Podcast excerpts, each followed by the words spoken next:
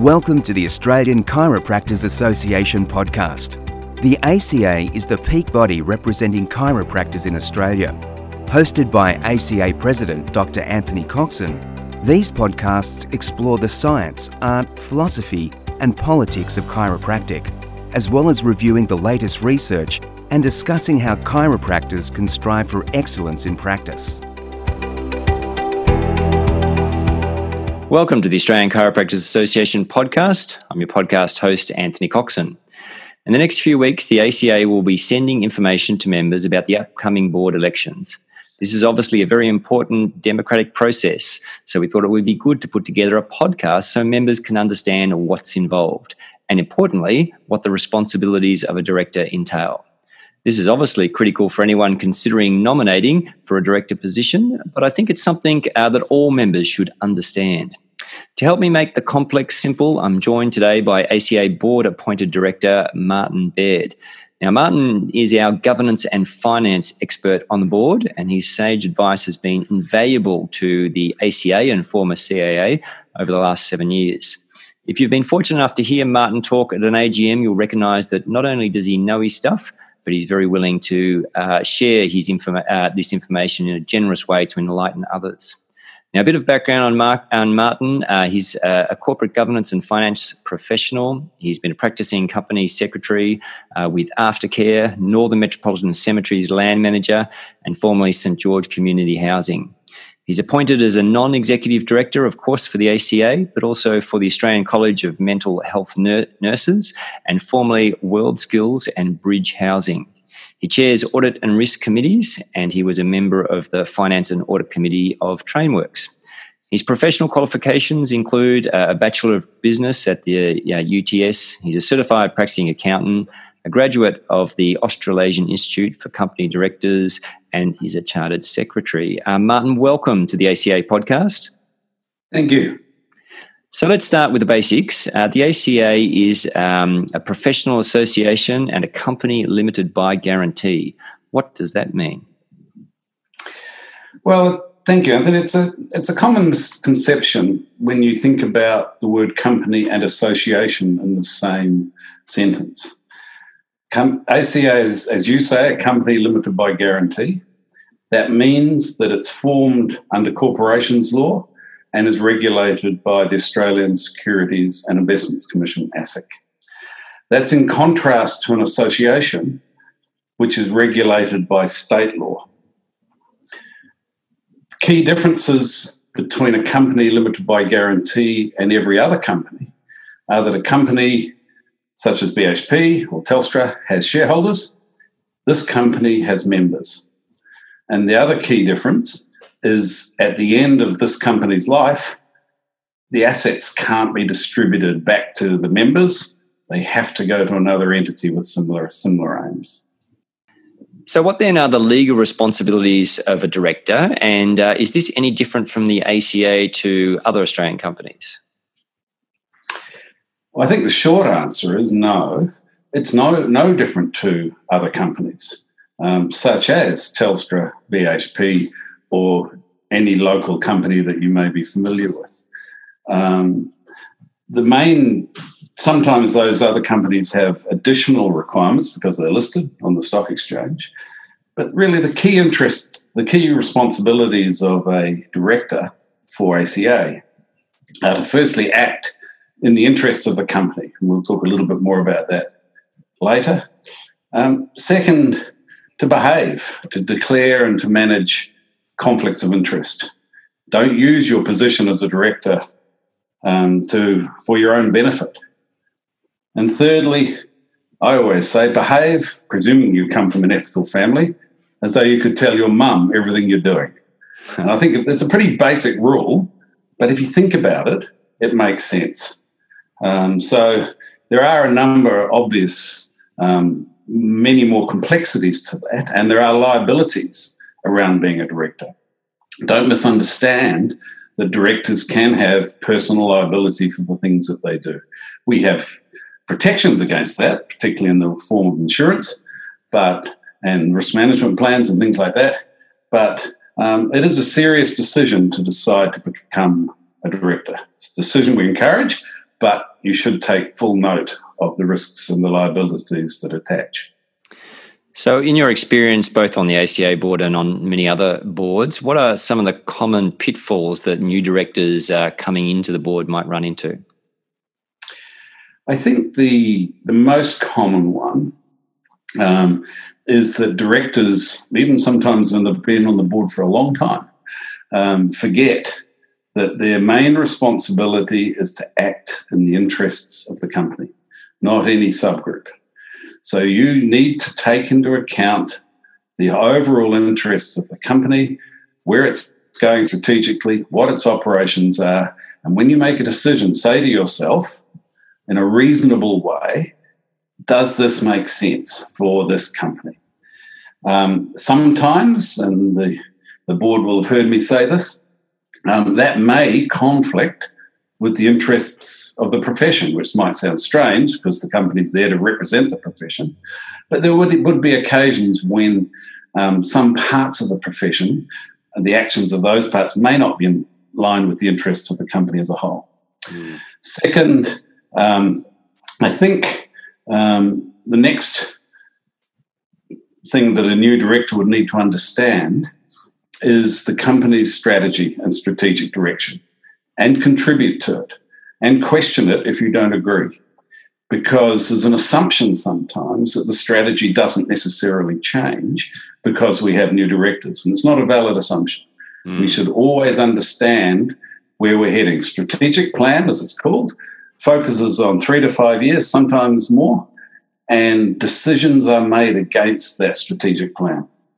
So it's important that you understand the strategy of the company, it's important that you understand the difference between that strategic thinking that I was just talking about and operations and compliance. So you have responsibilities to make sure that the company complies with legislation. You have responsibilities to make sure the operations are run in a reasonable and an efficient manner. And so getting that balance right is not easy. It's not easy for a director, and it's often not easy for a board. But the generally accepted wisdom is that more time is spent on strategy than on compliance and operations. I think McKinsey did a report that talked about 70 30. Very often you see uh, not for profits um, who don't meet very often think that it's just a case of coming together every three or four months and saying, things are okay, thank you very much, see you next time. And that's that comment, things are okay, is about the the review of operations and the compliance piece. It's not about where are we going to go and how are we going to make this company succeed.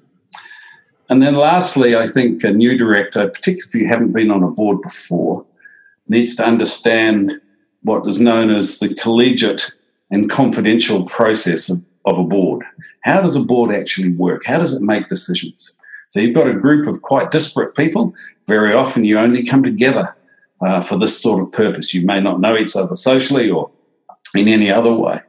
And so you need to be able to have robust, frank discussions in a way that um, you end up in a collegiate decision. You don't always agree and you don't expect it to agree.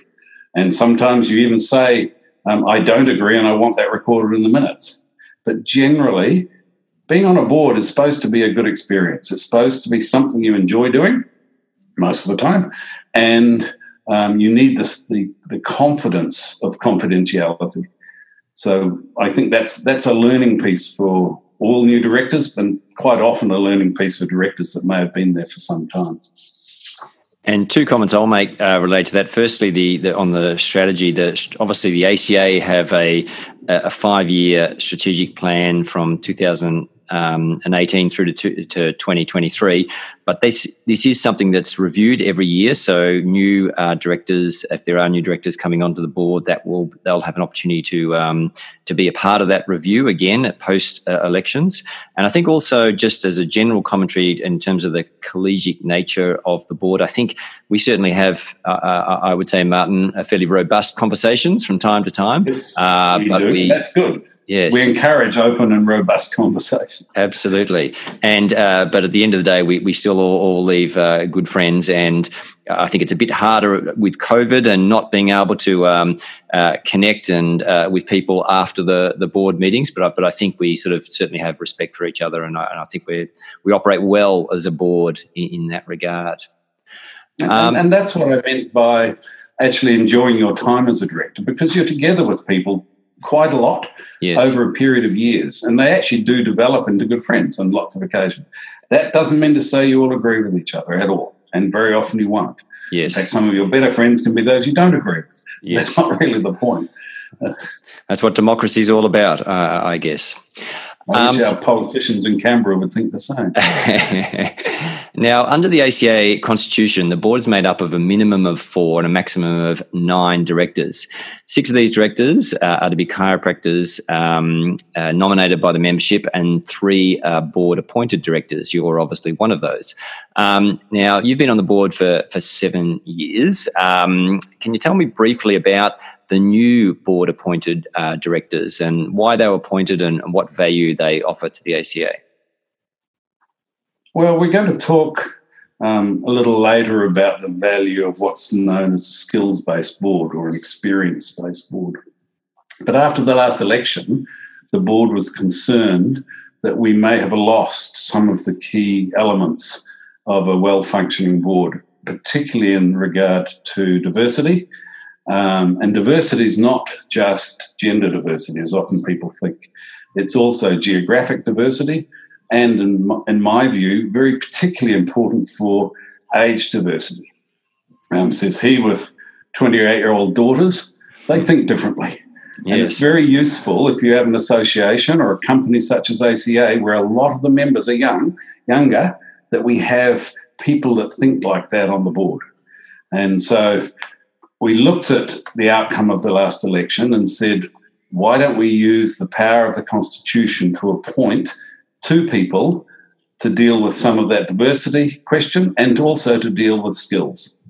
One of the processes the board goes through is an assessment of the skills on the board and a gap analysis of the skills we think we might need to get the, the strategy um, implemented. So, firstly, uh, we appointed Julia um, and Julia really ticked a number of those diversity boxes. She was um, female and is now the only, or was then the only female on the board until we got Nikki.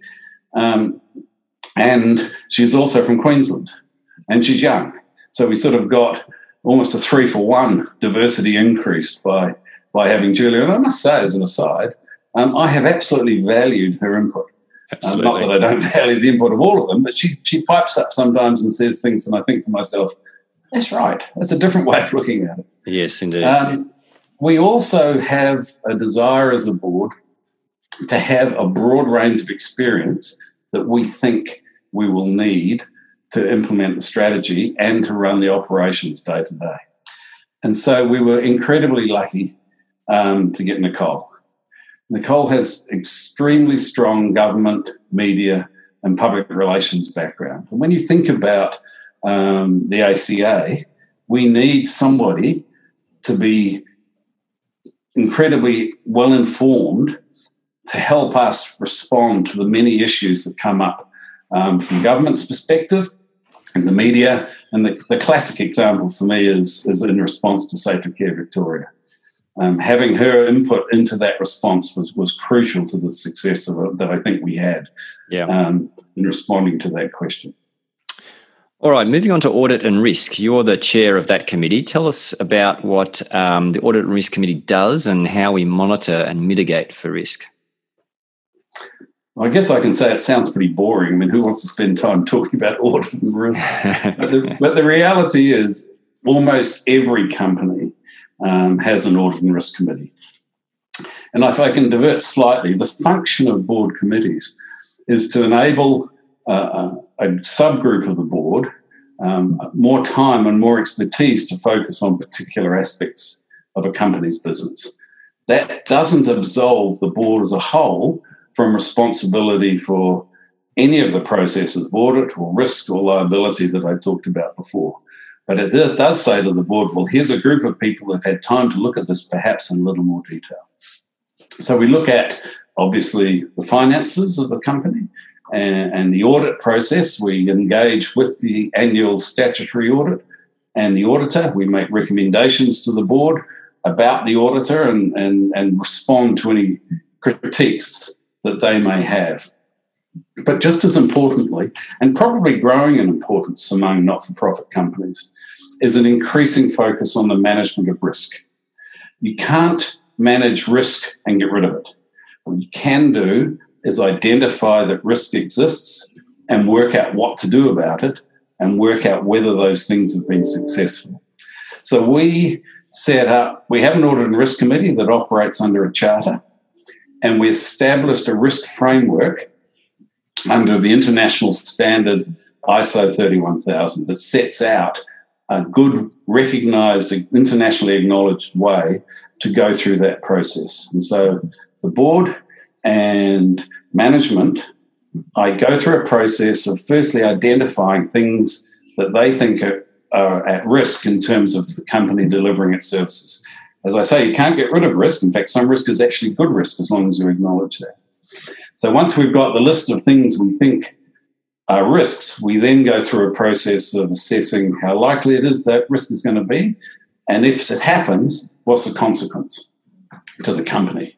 Um, and then after you've, you, have you have come up with what's called a risk rating, you then agree what's known as mitigation actions. What can we actually do about that risk? Um, and as I say, you can't do everything about all risk, but if there are some things you can make a difference to um, in terms of your operations or the strategic plan by understanding that risk and doing something about it, it's a good thing to do. So the Audit and Risk Committee takes a deeper look at that, but doesn't absolve the board as a whole from their responsibility for risk management for the company and we put that together in the version of like a, a heat map. Uh, so obviously the, the, the higher the risk in terms of more likely, and especially the the greater the co- consequence pushes it into the to the red zone. But that heat map and the, those uh, lists of risks are something that are, is continually on the agenda for each of the board meetings for us to, to review, which is which is obviously it should important. Be on the, well, it is on the agenda for every board meeting, um, and at least once a year, if not more often it, it's incumbent on the board as a whole to understand that full list. That full list is known as the Enterprise Risk Register, and take time and sensibly discuss each risk yep. and agree whether the ratings that we've assessed are right or not, and agree whether the mitigation actions are valid or not, or even reasonable. So I want to move on to uh, the CEO role now. How does the board work in with the CEO role, CEO, and what's their role versus the role of the board? I think when you think about a company, you've really got three key groups uh, linked together by the constitution as much as anything. So you have the members that we talked about before, and you have the board. The members elect the board to run the company pretty much. That's how it goes. That's what corporations law says. Corporations law also says that in most cases, the board can delegate the day to day operations and management of the company to a CEO or some equivalent type person. So the CEO is responsible for the day to day management and operation of the company. They're also responsible for helping develop the ongoing strategy, and they're also responsible for um, the the primary interface with, in our case, members or shareholders, um, and they act under the um, instruction of the board. They act to implement board decisions, and they act to develop and implement um, board approved strategy. Um, the question also arises: What about the links between uh, a board and the staff? it's true that there are some executive staff have very particular one-on-one relationships with some board members, and the obvious example is Kim Hall, as a CFO, has a very particular and direct relationship with me as chair of the audit committee. We plan the meetings; she prepares a lot of the papers for that, um, and we discuss financial issues out of time. But in most cases, uh, the communication has to at least include the CEO one way or another. um, either directly through the CEO or sometimes the CEO may say, and this is true for all companies, it's not, not just for ACA. Um, CEO may well say, well, fine, go and have a chat to X person or Y person. My long term practice is any time um, that I'm dealing with a staff member other than the CEO, I will always CC the CEO and the correspondence or the emails, or at least give them a ring and say, look, I've had a chat with X and this is what we talked about.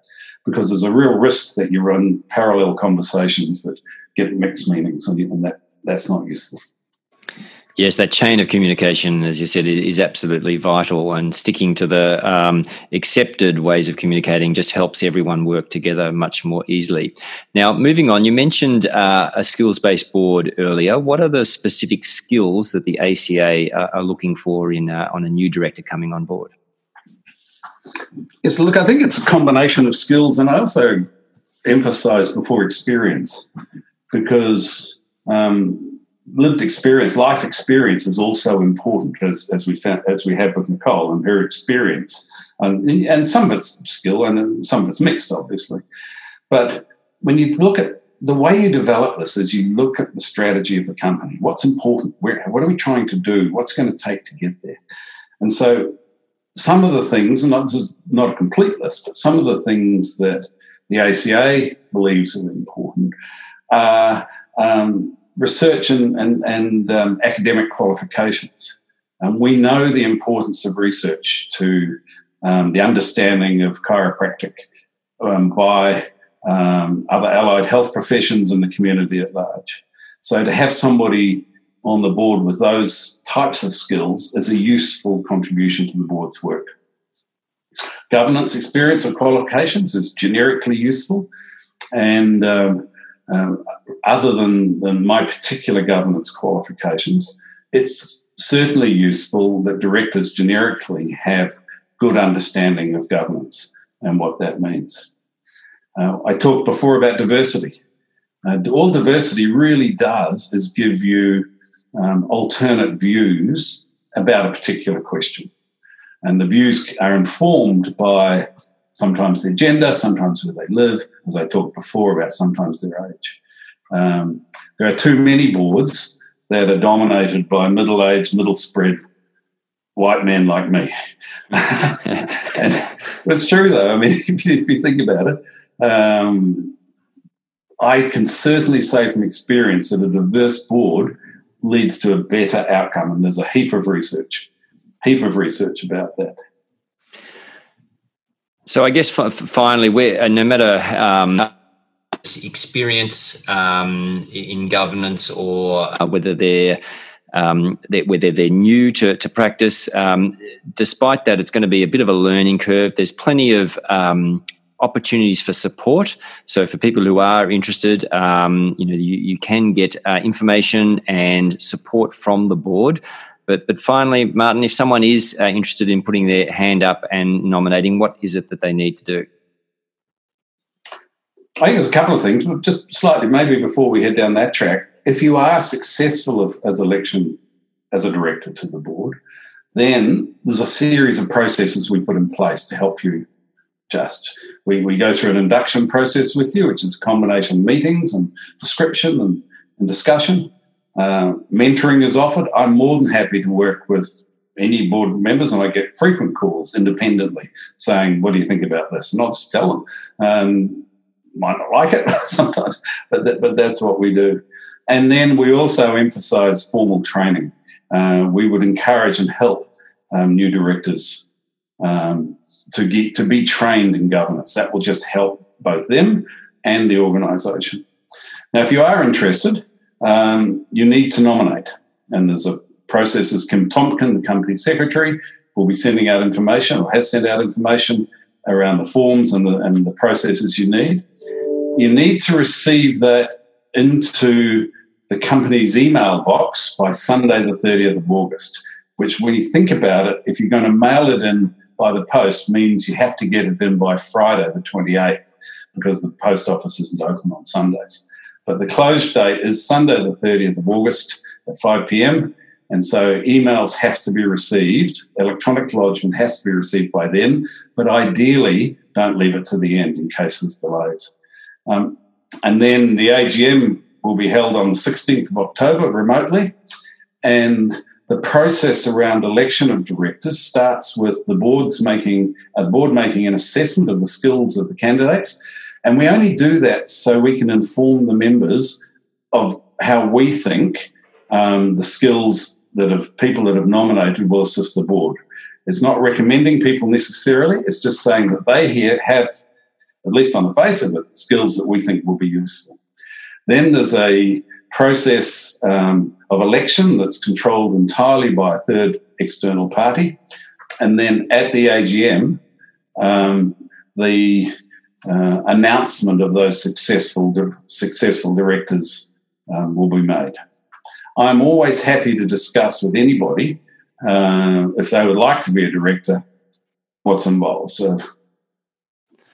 Well, Martin, that's. I think we've pretty much covered everything there. Thank you so much for your time. I think anyone who's uh, listens uh, to you for five minutes or more understands what an asset you are to the ACA. So I, I really appreciate you for that and for um, making time for the podcast today. It is indeed my pleasure. Stay well. well. Well, that's it for me. Thanks for listening. I hope this podcast has been helpful in your quest for excellence and look forward to chatting with you again on our next ACA podcast.